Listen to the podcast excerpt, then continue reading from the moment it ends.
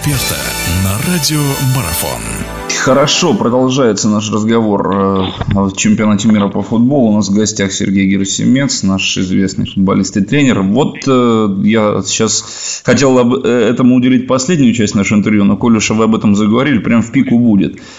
Как бы это так не отвлечься нам от организации чемпионата мира 2018 года и как бы всерьез заняться футболом в Российской Федерации? Потому что вот Борис Петрович Игнатьев, опять же, возвращаясь к разговору, который был с ним буквально час назад, сказал, Сейчас «А, опять мы все это в долгий ящик положим, сейчас опять каких-нибудь стрелочников найдем, ну и как-нибудь там уж дома попробуем чего-то там, может быть, и добиться, а как можно ничего добиться, не развивая.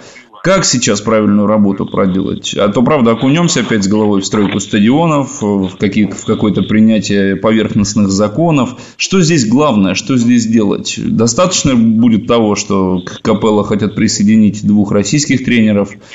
Ну и вообще здесь уже ходят разговоры, бог с ним, может действительно эти отступные ему отдать, для своих позвать на работу? Ну, раз мы приняли решение, доверили Капелло руководить сборной. Я считаю, что не нужно сейчас э, шарахаться из стороны в сторону и, и какие-то другие решения, других тренеров приглашать. Надо доверять. Если ты уже доверился Капелло, доверяй ему до конца. Но со своей стороны не Капелло должен определять вектор развития российского футбола. Не он должен этим заниматься. Он должен руководить национальной сборной – и у него под рукой должен быть материал, которого, которого очень мало. Вот в чем проблема.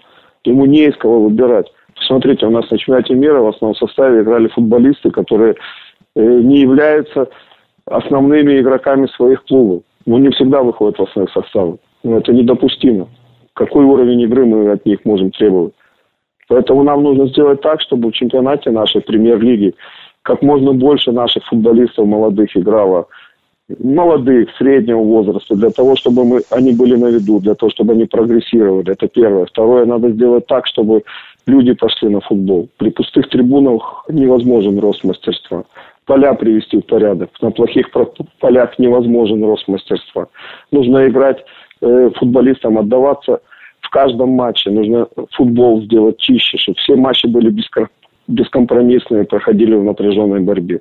Вот эти все моменты, если их подвести, это сложная работа. Значит, на, уровень нашего чемпионата будет расти, и будут э, появляться новые молодые футболисты, которые будут стучаться в две сборные.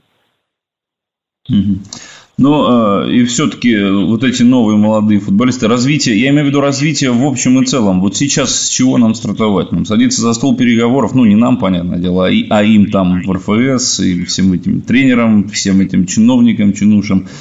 Что, мы должны развивать в первую очередь, наверное, детско-юношеский футбол, потому что, по сути дела, то, что мы сейчас имеем, это все отголоски 90-х. Развивать детско-юношеский футбол нужно ежедневно. Значит, и этим нужно заниматься, вкладывать средства э, в детско-юношеские школы, в молодежные команды, создавать как можно больше вот структуру этих команд. У нас очень много футболистов теряется при переходе из юношей в взрослый футбол. Это очень большая, это глобальная проблема. Вот если я сейчас вам назову цифры, которые вот недавно э, почерпнул, вот в Германии, Германия на втором месте в Европе э, по участию футболистов до 21 года в своем национальном первенстве. На первом месте Голландия. Если вы сейчас изучите наш чемпионат, то на пальцах одной руки, двух рук вы найдете этих футболистов до 21 года. Это недопустимо. А, допустим, в 16-летнем возрасте наши сборные немцев обыгрывают. Понимаете, в чем дело? То есть в 16 лет мы сильнее, а в 19-20 они играют, а мы нет, а мы заканчиваем. Вот в чем проблема. Вот этой проблемой нужно заниматься. Э, ну и потом должны быть реальные шаги со стороны Российского футбольного союза для того, чтобы футболисты видели свет в конце тоннеля. Нужно менять э, лимит на легионеров. Нужно сделать так, чтобы не 7-4 было, а хотя бы 6-5, чтобы 5 российских футболистов выходили на футбольное поле. Это мое твердое убеждение. Давать возможность молодежи, давать возможность российским игрокам. Продолжение беседы через мгновение. Оставайтесь на радиомарафон.